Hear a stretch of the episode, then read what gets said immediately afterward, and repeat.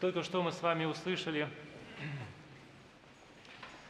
евангельское чтение о притчу о сеятеле. Притчу, которая каждому из нас хорошо знакома. Мы ее не раз слышали с вами. Притчу, которую сам Господь нам объясняет. Это единственная притча э, в Новом Завете, которую сам Господь объясняет человеку. Мы слышали о том, как вышел сеять сеятель, и он начал сеять свои семена. И одно семя падает при дороге, одно семя падает на каменистую почву, третье семя падает в терни, и только четвертое семя падает на добрую почву. То есть, и вот это четвертое семя, оно, только оно приносит добрый плод.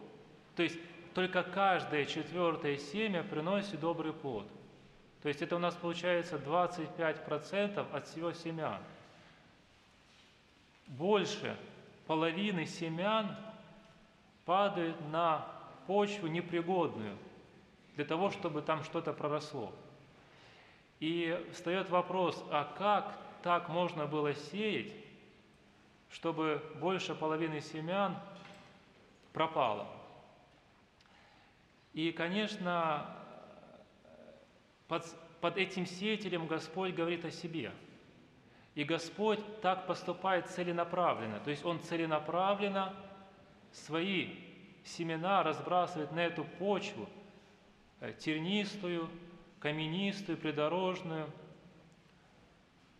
Тогда зачем он это делает? Или для чего он, это, для чего он так поступает? И ответ на этот вопрос мы находим в 9 главе Евангелия от Матфея, где Господь говорит, что «Я пришел для того, чтобы призвать не праведников, но для того, чтобы призвать грешников к покаянию».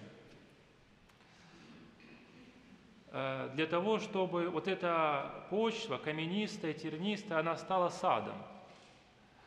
Но как она может стать садом, то есть э, под почвой Господь подразумевает сердца людей, как они могут стать садом, как они могут поменяться, если то семя, то есть Слово Божие, падая в сердце, оно похищается или нашими мыслями, или нашими сплетнями, или, нашей, или нашим осуждением, гордостью, неумением забыть обиды, или нашим э, э, желанием этой временной жизни, какими-то удобствами этой временной жизни – и на этот вопрос мы находим ответ в Евангелии от Матфея, 3 глава, где Господь говорит о том, что я могу из этих камней воздвигнуть себе детей Авраама. То есть Господь может эти камни, э, каменные сердца изменить, поменять, переплавить, переплавить и сделать из них добрую почву. Но для того, чтобы эта перемена произошла, необходимо э, три условия.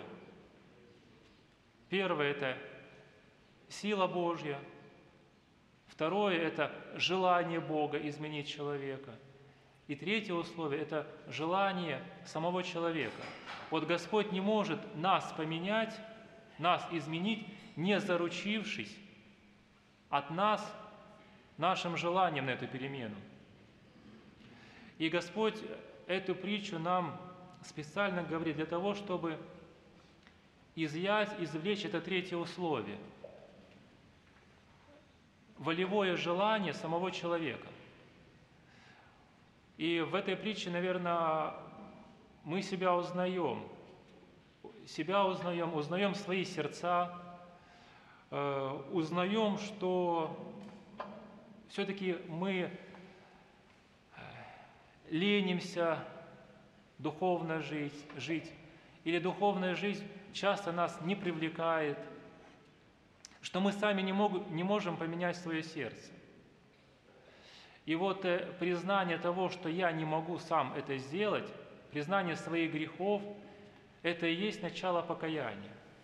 Признание своего бессилия, признание того, что сам я, Господи, не смогу, это и есть начало покаяния. А мы знаем с вами, что покаяние, оно может не только э, камни превратить в добрую почву, оно может и железобетон превратить в песок, в пыль.